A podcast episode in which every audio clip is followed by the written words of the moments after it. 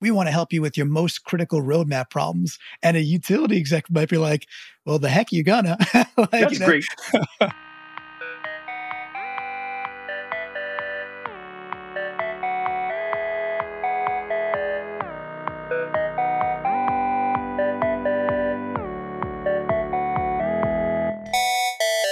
Welcome to Catalyst, the Launch by NTT Data podcast. Catalyst is an ongoing discussion for digital leaders dissatisfied with the status quo and yet optimistic about what's possible through smart technology and great people. Be sure to subscribe in your audio feed and help spread the word on these worthy conversations. Joining us today is Bryan Kearney, a technology executive and electric utility subject matter expert. Bryan has decades of leadership experience in utilities, spanning work across the United States that most recently found him as the Vice President and Chief Information Officer at Arizona Public Service, APS, where he led a team of over 520 FTEs and technology partners. We're going to dive deep into the culture and challenges in the electric utility space, and we'll talk about the opportunities and new technologies driving next gen experiences for consumers here on Catalyst. Let's welcome Bryan to the studio for the very first time. Bryan, how you doing today, man? I'm doing good. Thank you for the intro, Clint. Very flattering. and thanks for the invitation. This sounds like this could be a fun session. I think it will be. And I always love it when people got a good LinkedIn profile that that it's a, it's right there for you. So thank you for serving it up. And uh, now that's just a bit of a tease. So why don't you tell the audience a bit of your professional background, your experience, and maybe a bit of how we got to now? Okay. After leaving college, I uh, I joined the United States Marine Corps as a commissioned officer and served with the Marines for just a little under eight years. Resigned my commission at the at the rank of captain. And most of the time that I was in the Marine Corps, I was involved in technology, doing command and control, tactical data systems out in the field. After leaving the Marines, I uh, I did about a decade of public service with some local governments, two counties in uh, the state of California, and also served as the IT leader of the city of Fort Worth, Texas, during the early 90s. So about a decade of civil service, and then I left there and went to a company in Oregon. Uh, you guys may know it as Harry and David. It's really the Bear Creek Corporation, and mm. and worked with the uh, Fruit of the Month folks, serving as their chief technology officer. Great opportunity. That's fun. Fantastic place, fantastic company, leading edge technology all the way through. I then got involved with utilities, and I did my first true uh, stint with a smaller utility up in Boise, Idaho, the Idaho Power Company, and I served both as the CIO for Idaho Power and for their holding company, Idacorp. And we had several subsidiaries that were under the auspice of Idacorp.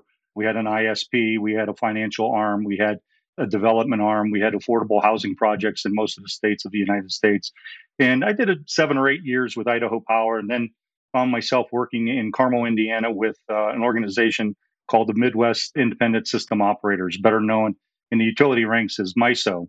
And MISO is a is an ISO, an independent system operator that serves I think at last count, it was about 28 states, 27 states throughout the Midwest and the Canadian province of Manitoba, uh, managing uh, what at the time was the largest wholesale electricity market in the entire world, and obviously handling 150,000 miles of transmission assets as well. And then uh, somehow wound up back in a pure play utility out here in uh, Phoenix, Arizona, where I spent the last couple years serving as the vice president CIO for APS, Arizona Public Service I retired four or five years ago and have been doing my own little consulting throughout North America, trying to stay engaged, informed, and involved within the electric utility sector. A couple years ago, picked up work, kind of a strange story all in itself, working with a small software company, well, small relatively speaking, named Nexient, and got involved with them. They reached out to me to see if I could help them with getting them a little more traction within the utility uh, vertical.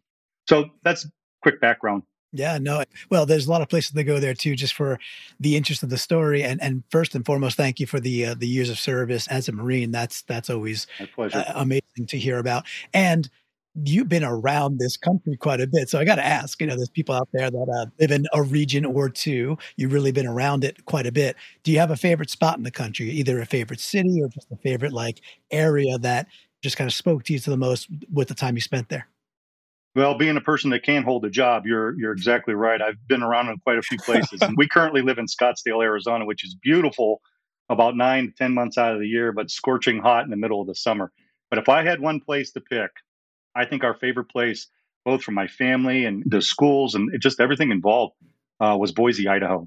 Now that was back in the early 2000s when you know the, the population was much smaller. Sure, I'm told Boise has changed quite a bit, but the weather in Boise, the outdoor activities, I think the, the state of Idaho is just an unknown uh, treasure for our country. Yeah, so I I recently took a trip out to Montana and we drove through western Montana and then northern Idaho and I was just absolutely uh, gobsmacked with with the beauty of, of that country. It was between the lakes and mountains and just valleys and just and like you said, though, there were lots of cranes. You know, there were especially yeah. when you when you hit Idaho and some of those lakes and rivers there was a lot of growth around there, but I get it. You know, I get the why.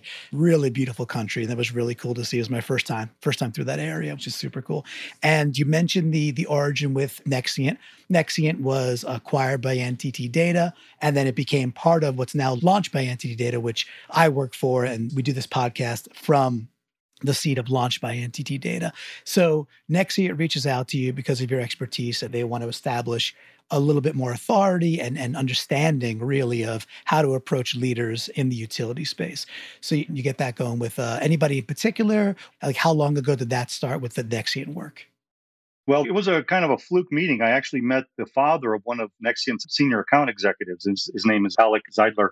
His father lives in my neighborhood, and I can't even remember all the details, but somehow Alec and I got into a conversation, and I didn't really know what the conversation, where he was going with it. he finally got down to, it. he asked me if I'd be interested in helping them make some contacts throughout North America for uh, utility executives. At the time, they had had some major utility accounts. They had Detroit DTE, they had PG&E, mm-hmm. they had Sempra, and they had some other interests in the state of California. So they had a good foothold, but they they really were genuinely interested in understanding more of the culture, more of the challenges, the business, and, and what drives the entire utility sector. Uh, obviously, I kind of represent the electric side, a little bit of gas, but mostly the electric side. And they were very interested in not for me to do any of the sales work for them, but rather to help them reach some utility executives. And how they were approaching other companies in other sectors didn't seem to be working as well for them in the utility space. And they were wondering if they were doing something different or something wrong.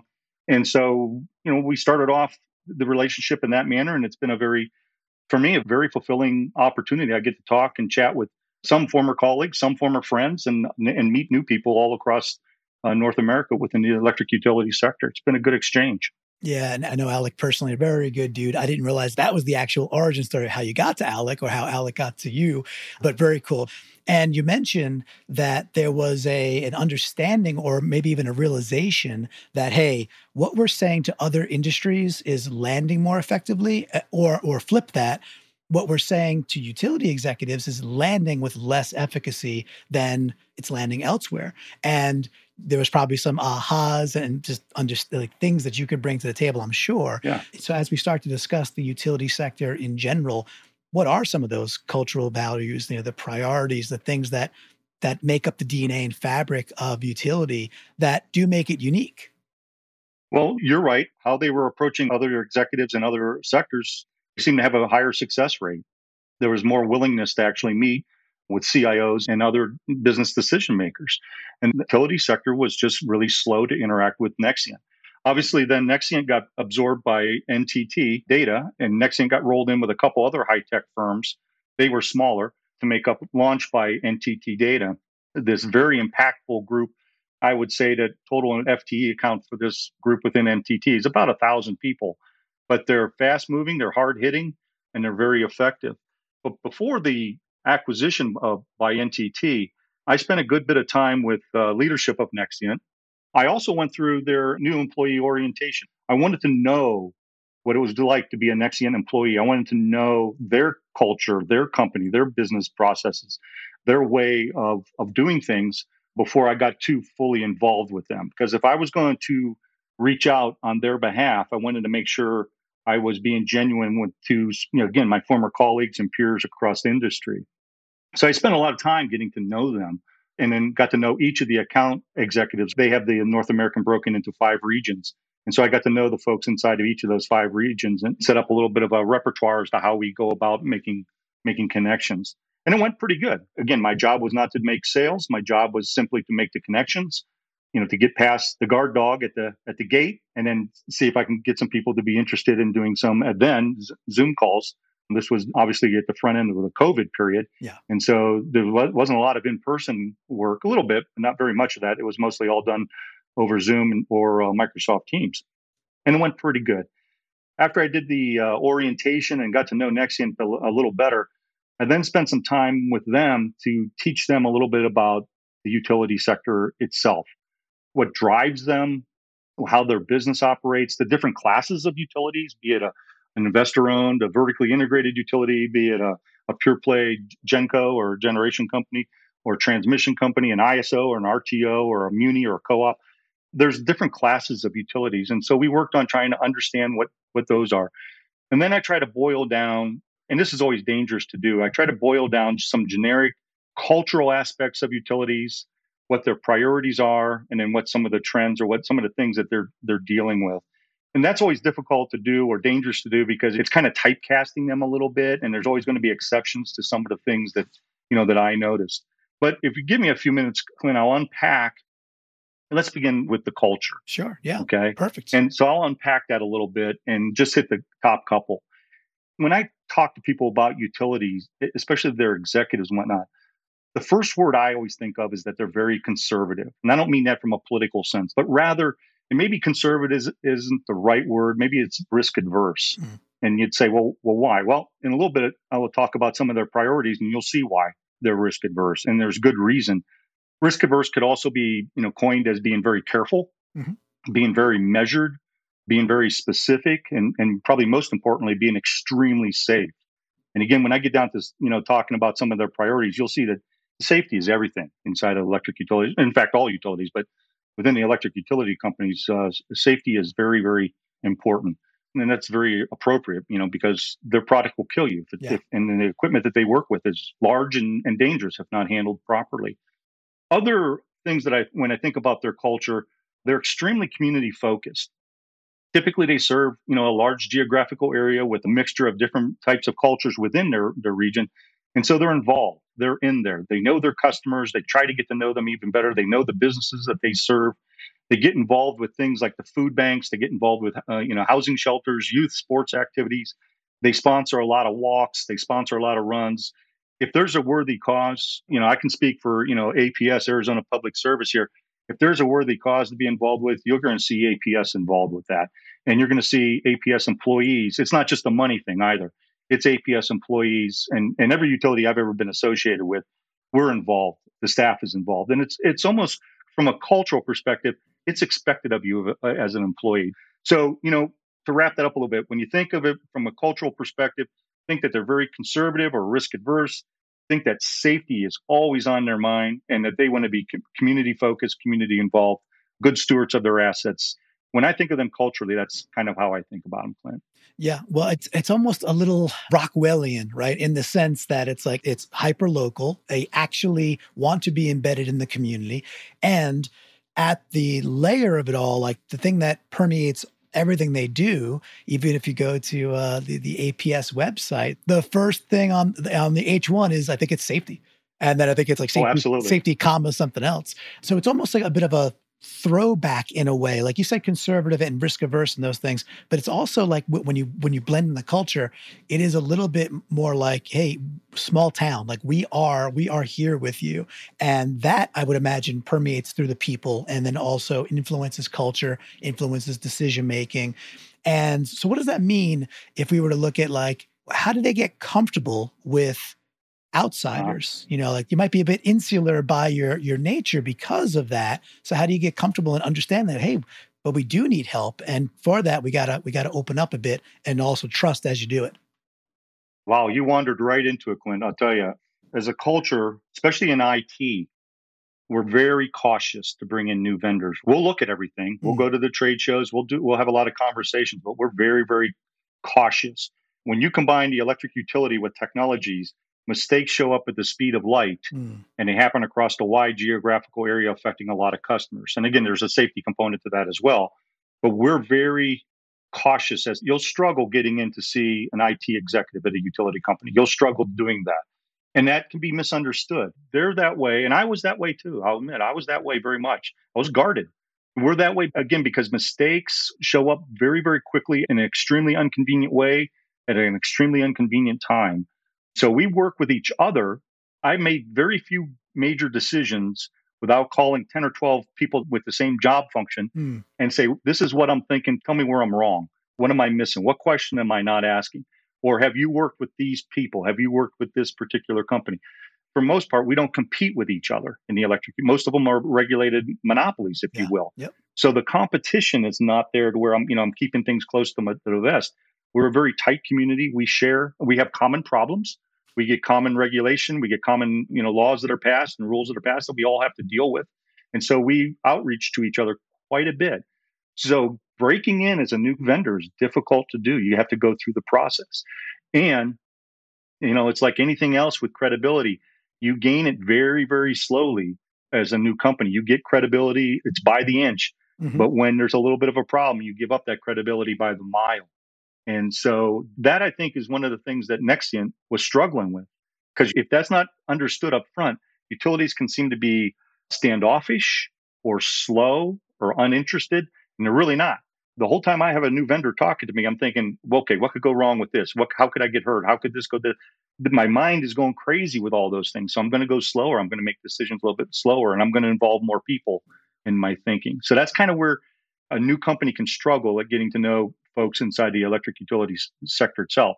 Now, flip side that, once you get in, once you prove yourself, once you get a little bit of branding going and get familiar, then that can work for you, if you will. And so that there's both good and bad in that too, because you know, as a as a company, you don't want to be taken for granted. You don't want your vendors to be complacent and not give their best and whatnot. So you gotta you gotta work that relationship very, very hard. Getting in is hard, but mm. once you're in, it's a good relationship typically. Yeah, I'd love to dive a little bit deeper into the getting in aspect. So, you said you retired from, from your job a couple of years ago now. And if you were still in that seat, so what are some of the capabilities, skills, and maybe even like types of projects that that are either lower risk but can still prove value? So you can get that comfort level because there might be that blend of, well, I want to see what they got, but I don't want them on critical path stuff right away. So is there a, a trade off and is there a, a balance to find to build that credibility to help each other find that comfort? Well, there is. And you do look for those places that are safer to involve people from the outside. Here's where, you know, for most of my career, where I struggled, and if you think about it, Clint, managing really in leadership is, is a lot about managing scarcity. Mm. We don't have enough money. We don't have enough time. We don't have enough people. We don't have enough talent. So you're managing things that are in scarce supply all the time. And so you have to go outside. You have to involve vendors. You, you need newer things. You need expertise. And so the first thing I look for is the appropriateness of using my organic staff, okay, or using outside staff. Many companies, but particularly in the utility ranks, they're built to operate we have great operations. We look for that harmony of the wheel on the bus going round and round and no exceptions. And we build and we staff and we get rewarded by the regulators for providing that reliable power. Okay. So we're built for that. We're not built to do these large development efforts. We're not built in most cases to do large upgrades. We're not built to do science projects. Okay. Mm. That's not how we're staffed. We dabble in that every once in a while. Okay every once in a while, you know, if I wandered around enough, I'd find one of my guitar players playing on a piano, and I'd have to say, "Wait, wait, wait, wait." And you don't want to keep people in a bubble, but you have to you have to kind of manage who's doing what type of work. And then I look for the appropriateness of using folks from the outside. So I don't want to bring on hot shoes, you know, high skilled talents as a full time employee if I only have like a six month project for them to work on. And then I got to do a layoff mm-hmm. decision or find something else for them to work. Rather, what I do is I look for people who bring those skills. You know that that's their core competency. That may be on a major system implementation or system upgrade or filling some niche staffing thing that I need on a short term basis. Now, I've had contractors who who stayed with me for multi years because of the relationship and because the value add that they brought. But most of the time, when I'm doing a large development project, or if I was doing an upgrade or or an implementation of sorts, those were the opportunities where I would reach out to to the high tech vendors and go through an RFP process, go through you know maybe competitive fly offs, go through that vetting to find out which candidates would be the best to bring in on this level of effort. And then I would require, as part of the work being done, a little bit of that cross training. You know, you put put some of your organic staff in with the with the vendor staff, and hopefully through some osmosis, that some transfer of knowledge takes place. Mm-hmm. And in some cases, that was even a contractual requirement to make sure that the new tech folks would influence the organic staff, so that when they leave uh, at the appropriate time, that we're left in good hands, capable of maintaining the op what we've put in place for a nice smooth operation makes a ton of sense. It's reminiscent of some conversations I've had with folks in the in the healthcare industry. We had a guest on. His name's Paul Livko. He's the CTO of uh, Wellmark Blue Cross Blue Shield, and now he actually uses a, a what he would call like a third leg of the stool where he's got his his FTEs. He has his go-to partners, his technology partners, and then he also he bursts out to crowd platforms to do uh, specific things. So he uses that as like an on-demand workforce that he's blended into uh, some of his work streams. The piece that is very similar was your viewpoint on looking for the skill sets that have you know those specific things that have a, already predetermined time horizon like hey that might be here four to six months but I once that project is done, I don't understand how I could have that person here FTE wise. So it becomes advantageous to to burst out and have that flexibility to, to find skill sets, bring them in on project work. So I totally understand that. Are there specific examples where you took advantage of that, like where it's very appropriate as opposed to having to hire uh, all those for the IT staff? You you got that blend that you needed, and you know maybe some uh, examples you could walk us through. Yeah, I would I would say on some of the larger implementations that we did, you know, I think back to when we did CIS, which is the customer information system, which is one of the you know 900 pound gorillas in any major utility company. That and EMS. When I think back upon those projects and staffing for those, again, it was a mixture of the best and the brightest, showcasing their products and and us selecting one, and then mixing that staff in with organic staff, you know, and coming up with that that optimal blend of folks, you know, because the vendor coming in doesn't understand the business's processes. Right. And each utility is going to operate a little bit differently than one its neighbor in subtle ways. And so, you know, th- there has to be a meeting of the mind. All the processes have to be mapped. Well, organic staff is key on doing, and that's not just IT staff; that's people from the business. Um, and then you also have the change management aspect, where you have to culturally change. You know, when I think back to the CIS install we did at APS, the previous system had been in place in production for 21 years. There were people in our call center that that's the only system they had known throughout their entire career with APS. We were bringing in something that was, you know, revolutionary for them. Hmm. So it couldn't just be something where you get the green lights on and everything's fine. The change management aspect of that particular implementation was was as important as the design work, as important as any other part of it. In fact, probably more important. It went exceedingly well, but it was still very, very difficult. And so we needed experts in each of those disciplines to do the unpacking of the process, to map all those processes, to help us with design, to help us with conversion of our data, to help us with the change management, to help us know, in fact, you know, the QA aspects of those things, to help us know whether we're ready to go live, the go, no go decision type of things. All of those I relied on some outside expertise. And again, throughout the whole thing behind the scenes, I'm also calling people who had gone through the similar experience, other companies that had recently gone through and saying, what question am I missing? What am I not asking? What do I need to look? You know, so we kept that outreach to our, our peers to find out because this had been done before sure. and we wanted to learn from other people's mistakes. And there again, because we're not direct competitors, we typically are very generous with past experiences, lessons learned, things of that nature. Well, I mean, that makes sense because you, of course, respect one another and you're in each other's shoes in many, many ways. And you also innately understand the severity if something were to go wrong. People really understand the table stakes. Certain things, I'm sure there's less risky projects, but the ones that that are innately tied to safety, if it's a go no go, you got to be really confident as you as you get you, that you green, green light and, and go forward. You know, Clint, we have two big families of, of applications or systems inside a, a, generic utility company. You have you have IT that takes care of HR, finance, you know, tax, or your IT systems, and then you have OT, okay, which is all technology based or mostly technology based, but it's the operational technologies. Mm. That's your energy management system. That's your distribution system, your OMS outage management system, or today it's ADMS, your advanced distribution management system. Those systems are much more risky. Mm-hmm. Uh, they're more difficult. We're slower to change them because the impact to the actual electrical grid itself, they touch it. Okay. Yeah. yeah. Things are bad when you don't get payroll done. Things are bad when you have problems in HR and things are bad.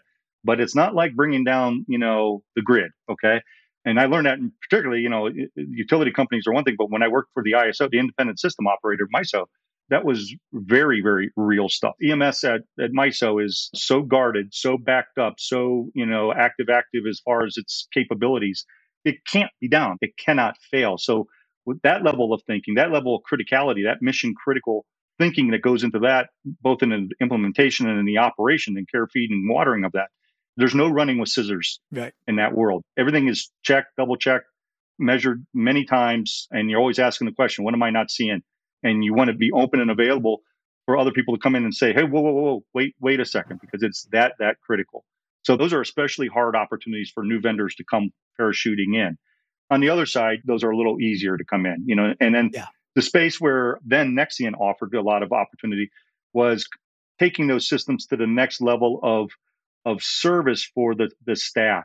Extra reporting that could come out of that, extra you know, what can we do by building a warehouse for this? You know, think that type of work, the add-on yep. type of work. They found a lot of good, a lot of good space in there. That and a lot of integrating those types of systems and the data to feed the retail customers out there through mobile devices and, and through their website. So yeah, it's a delicate dance and balance and and that partnership of understanding okay look here's the playground here are the things in which you can have an impact whatever the technology vendor may be here are the areas in where you can go experiment rapidly with with new experiences that can be touching end users and consumers and their mobile apps and things like that that remove friction provide more data and through that provide uh, better interfaces and better service without the risk of uh, something like you said actually touching the grid potentially right? So so that balance of just finding the space together because i could understand years ago when alec was saying hey we're having a hard time coming in because I think a traditional vendor might say, Hey, we want to help you with your most critical roadmap problems. And a utility exec might be like, Well, the heck you gonna? like, you know, it's like, Hey, right. there's stuff here, but we're going to move a lot slower with a lot more, like you said, mission critical, dotting every I care. And then again, as the relationship builds and as the relationship matures, the aperture can widen. And then that appetite to do things with a vendor uh, and a partner can become riskier over time. It, it, would it would seem like because there's more trust. You've built that up up over time, exactly. and you're able to then just open more things up to the right technology partner that that can get onto your critical roadmap. But it's an interesting dance there. So we talked quite a bit about the culture, and that was that was I think exceptional stuff for folks to really really understand it from from your purview. Let's flip it over to some of the the major pains, the challenges. Yeah. What is specific in the in the utility world that faces them that are big time obstacles that you know others either a take for granted or simply just doesn't hit their industry. Well, let me preface the answer to that question with a little bit about what our priorities are, because mm-hmm. those are the main drivers. What are our priorities? Some of them I've already mentioned. Obviously, safety. We wrestle with number one and number two, which is safety and reliability. Re- reliability means the flow of energy for the grid to be operating in a very safe and reliable manner. And you can certainly you can understand that the product is very dangerous to work with, and certainly you can understand the product is very very precious. You know, if you think about electricity, it's ubiquitous, the fabric of what makes up our society, and when we're without it, we just don't function very well. And we have rolling blackout histories in, in certain areas in the West that, that will validate th- that, you know, reliability of the grid is paramount. You know, other priorities that they'll have will be operational performance and efficiencies. I mentioned earlier that we really don't compete. We're not, we do have a lot of oversight. We have a lot of people that watch us, the regulators and certainly customers that watch us. But where utilities kind of compete with each other is through the JD Power survey. Mm. And where we really focus in on is a couple of the, the metrics that we look for is how quickly do we respond to the anomalies, abnormal behaviors or, or things within the system itself or within the operation. How quickly do we respond to an outage? And then how quickly can we restore and recover from that particular outage? Those are very key things. There's a lot of other statistics that the power survey uh, looks at obviously, you know, the amount of time that you wait on a phone call if you're calling a call center to report your powers out. There's other attributes that they look at. And we take great pride. Now, they break the surveys down into, you know, geographical areas within the United States or North America, and then also by size of the company, size of the entity. And there's not an executive team that I know of whose compensation model hmm. is not highly driven by the results of that particular survey. And so we pay attention to those things very much. So that's kind of interesting. So yeah. operational performance and efficiencies are very high, you know, because that affects cost and the product price or what we call rates, right? Yeah. And some of these priorities will work hand in hand with each other. Others can work against each other. You know, obviously we want to be efficient. We, we look for areas where we can be efficient because that gets cost down. And, you know, one of our priorities is to keep our costs down. But if we overdo on efficiency or if we overdo on operational performance improvement, if that's not managed, that can lead to increasing costs and, and maybe not getting the returns that that cost would warrant. Does that make sense? So all these priorities have to be managed by the executive team or they get out of whack a little bit. Mm. Other priorities, and like this part of the cultural thing, our image is extremely important to us okay, how we're viewed within the community, and in particular, how we're viewed in the regulatory environment. What do our regulators think of us? Because they set the rates. And so the image, and again, image is one of those things like trust. You gain it very slowly and you give it up very quickly when things go wrong. So, so image is something that's very, very guarded. We work on that. Uh, and it's not just the branding piece. It's your average utility company wants their customers to feel good about them. They're writing us a check every month. So with that comes a lot of responsibility. And obviously the regulators, they're put in place by a number of different mechanisms. Some are elected, some are appointed by other elected officials. They're there to watch over and to make sure that the utility companies living up to, we call it the regulatory compact, that because we're a regulated monopoly, in normal monopolies, costs can get out of hand, performance can, can wane. You need pressure a little bit, honest pressure. And the regulators provide that. They set the expectations, they set the table as to what the rules and how we're going to operate. And that's healthy for us. And then, kind of the last, you touched on it a little bit with your example from the Midwest in the insurance sector. Yep. One of the other priorities we have is talent acquisition and staff development. Historically, we have struggled with that. I've been to some of the career fairs, you know, with the booths and whatnot, and the college kids, the best and the brightest, will walk right by us. Okay. And there they go down to the Google play, there to go to Apple, there they go down to GoDaddy they're going to those shiny brands that are sexy and whatnot. We've typically had a difficult time attracting young talent and attracting the stars, if you will, coming out of, out of the various schools. We just didn't have a great reputation. These kids coming out of college might remember mom and dad arguing about the electric bill. Sure, right. Turn the lights off. Turn the lights off. You know, you know, who wants to go work for for that? That's shifting a little bit with the technology that utility companies are bringing to bear. I would put the ISOs and RTOs, the regional transmission operators, and the independent system operators, I would put those organizations and their techno they are technology companies. Yeah. Okay. Uh, I would put them up against anything with regards to sophistication and cleverness and solid operations and solid procedures. These are beyond professional organizations. There's not a lot of them. There's only a couple in North America. They're incredible, absolutely incredible. And the technology that they employ is mind boggling, mm. absolutely mind boggling. That's not taught. We don't know that coming out of school. You don't see that on television, whereas you see Apple products and Google, you know, advertised and things in this nature. So we've always struggled with talent acquisition. And staff development's always been a little bit of a struggle as well, because as I mentioned, we're built to operate.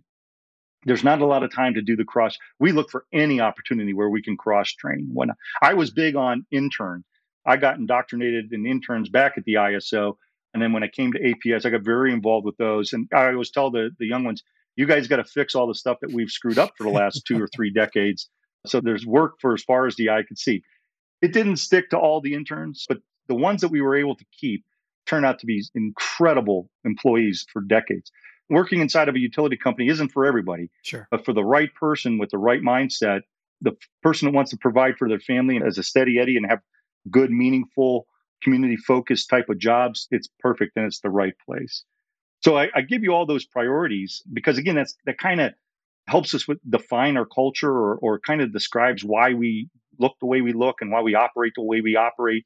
What I just told you is, is a lot of what I would talk about when I met with the account executives early on with Nexient to try to get them to appreciate that.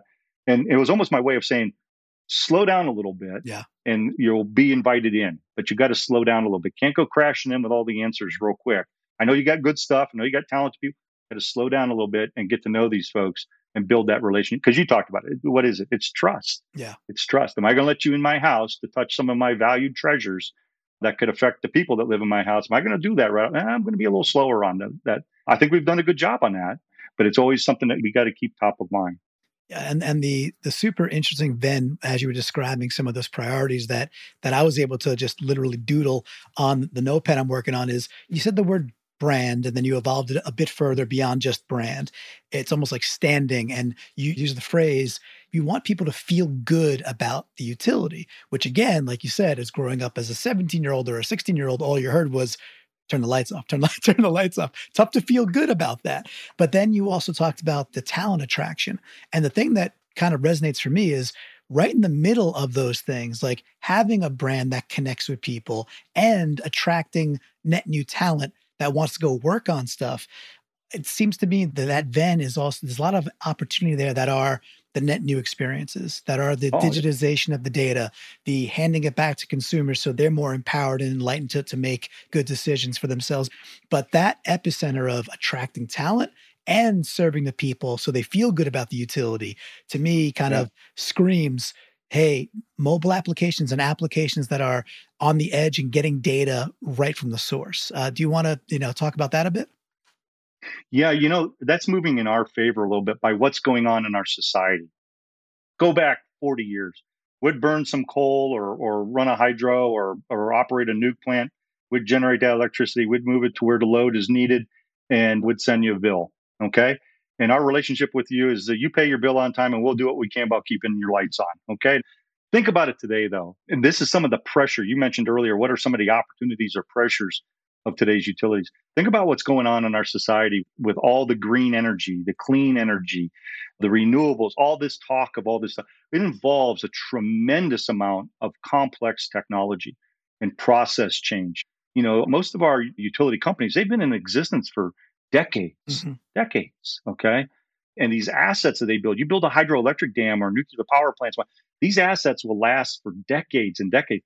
And now what are we doing? We're introducing new things, new technology, wind and solar, and we're putting things in that, if not managed properly, will have a bad effect. Won't have a good effect. It will be a bad. It will be a disaster. Okay, because again, reliability and safety, you know, mm-hmm. those are very, very key. You can't just inject new things. So, you know, if you have a, your wind farm, there's a whole process you got to go through to be able to introduce that energy into that component of the grid. It just doesn't happen real quick and, and easy. But with all that type of work, the, with the technology and the, and and and then the products that are coming out with electric vehicles and and charging stations and all the applications that can help you determine whether you should charge now or wait till the nighttime or charge on a weekend or or do I want to push energy that's in my Ford 150 electric Lightning? Do I want to push that back? Yeah. Okay. Would it make economic sense, you know, to push that back? If you think about the disruption that that brings this this historically wheels on a bus just go around and around. That's what we wanted. Now you have all this as it rushed up um, to us, you know, 10 years or so ago, it felt like chaos. Mm. It felt like we were being invaded. And some of this came from the regulators themselves. You know, they would say, you know, we want this amount of renewables. We want to see these things in these particular areas. And we got pushed because left probably to our own accord would would probably just say, let's just burn the coal and let the water flow through the dam and turn the nukes up, you know, mm-hmm. to 100%, let them operate. So it was a good, healthy push. And that injection is driving even more things because when you think of generation classes, Clint, think of firm.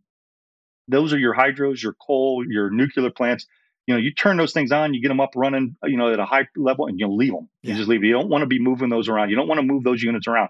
If you got to move around, okay, for peak, you know, time of day, commute, and all that stuff. Everybody comes home from work, they turn on the air conditioner, all that stuff. Then you start using some of your, your gas, your peakers, because supply has to match demand all the time. If demand outstrips supply, you got a real problem. That's when you have your blackouts. That's mm. when you have real issues. And so energy generation is broken down into firm and non-firm. So what's non-firm? Well, most of your renewables are non-firm. Okay, your wind, your solar. If the if the wind's not blowing, right there, you go. Yep. Okay, if there's a cloud bank that comes over, you know, New Orleans, so much for your solar component there. So you have to be able to recover and you have to be able to match that loss of generation, you know, within a fraction of a second. The tolerances here are very tight. Okay. Obviously, we operate in North America on a 60 hertz system.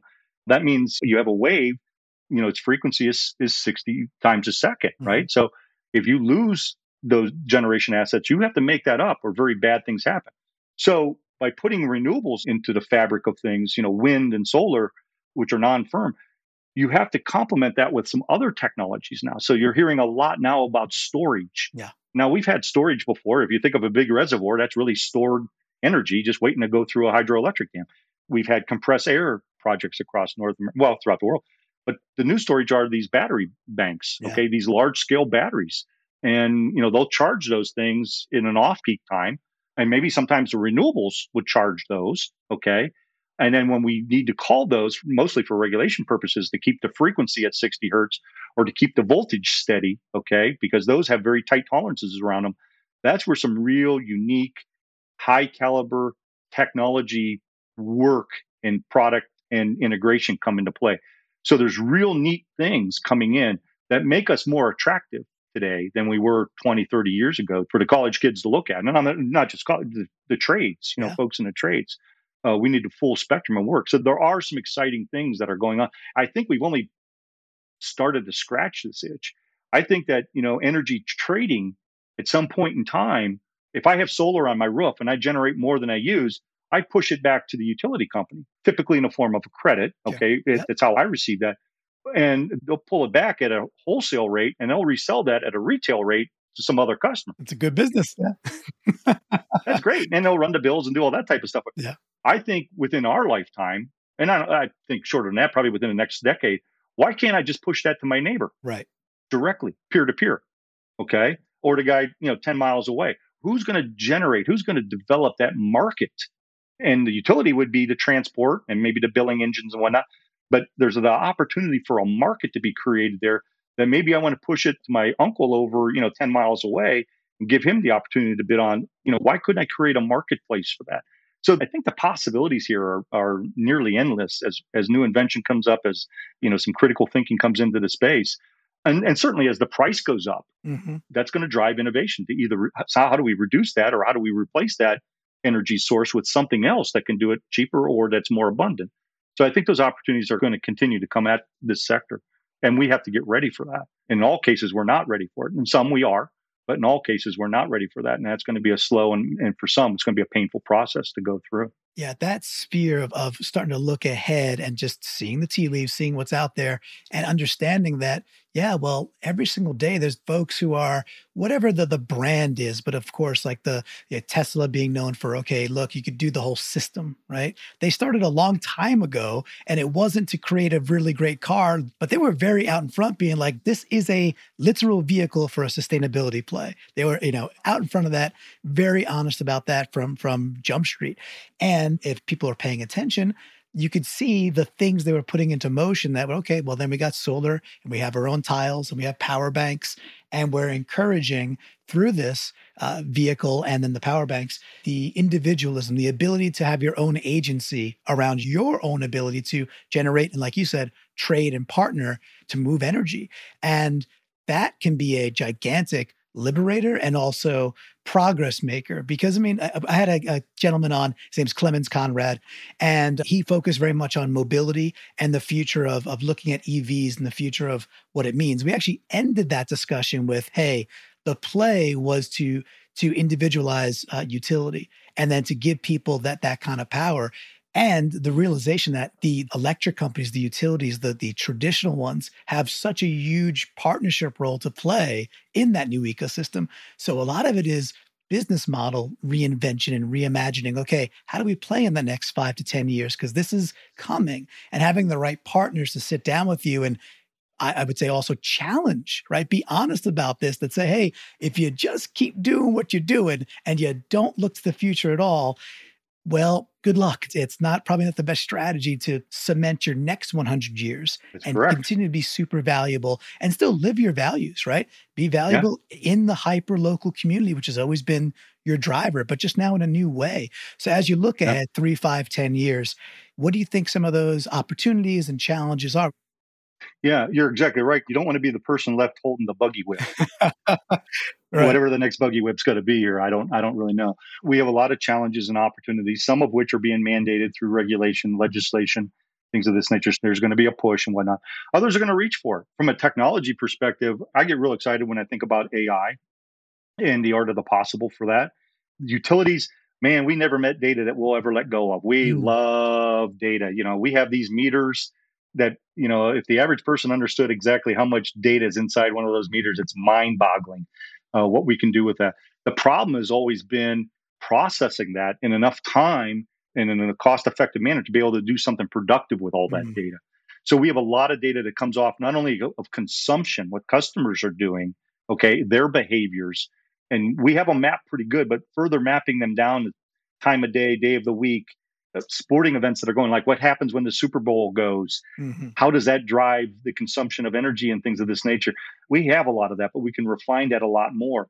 When we look at the operation of the grid the grid the big stuff the transmission system when we look at that and we have synchrophasors which are phasor measurement units pmus we call them that actually can interrogate the grid some 60 times per second wow. okay and tell you things about what's going on but that can become very overwhelming and it can actually paralyze operators who have to make decisions, you know, when they lose a plant or they lose a transmission line.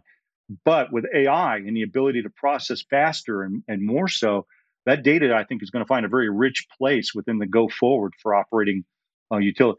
If you think about it, Clint, the amount that we consume, the amount that we burn, all the things around us are very, very large numbers. Mm-hmm. And you really only need to shave off a small, small, small percentage and that's a pretty big number too, because of the scale that we're dealing with.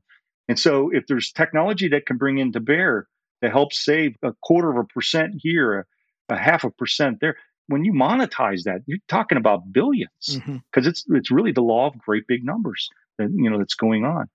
I think that the uh, energy transition movement. I think as we look for other solutions to meet our energy demands, our needs, and I think we'll continue to do that.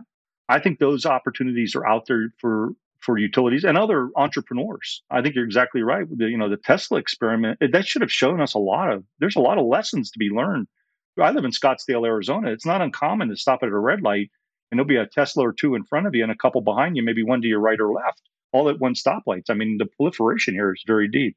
I think that the whole renewables, be it solar, wind, other mechanisms, I think that will continue to challenge utilities again, if they're going to keep their priorities and their culture in place and intact, they have to find ways to integrate those assets seamlessly into things that have been in existence for 50 and 60 years. And they have to operate just so. And I think that's always going to be a challenge, at least for the next decade or two. That's going to be a challenge for us to, to maintain and to grow. And I think with that, uh, utilities need to prepare it's not going to stop. Mm-hmm. I mean, the expectations, our usage is not going to wane over time. In fact, it's going to do the exact opposite. So I think utilities and other companies have to prepare for that. And I think a big piece of that preparation is that topic we talked about a little bit ago, which is talent acquisition.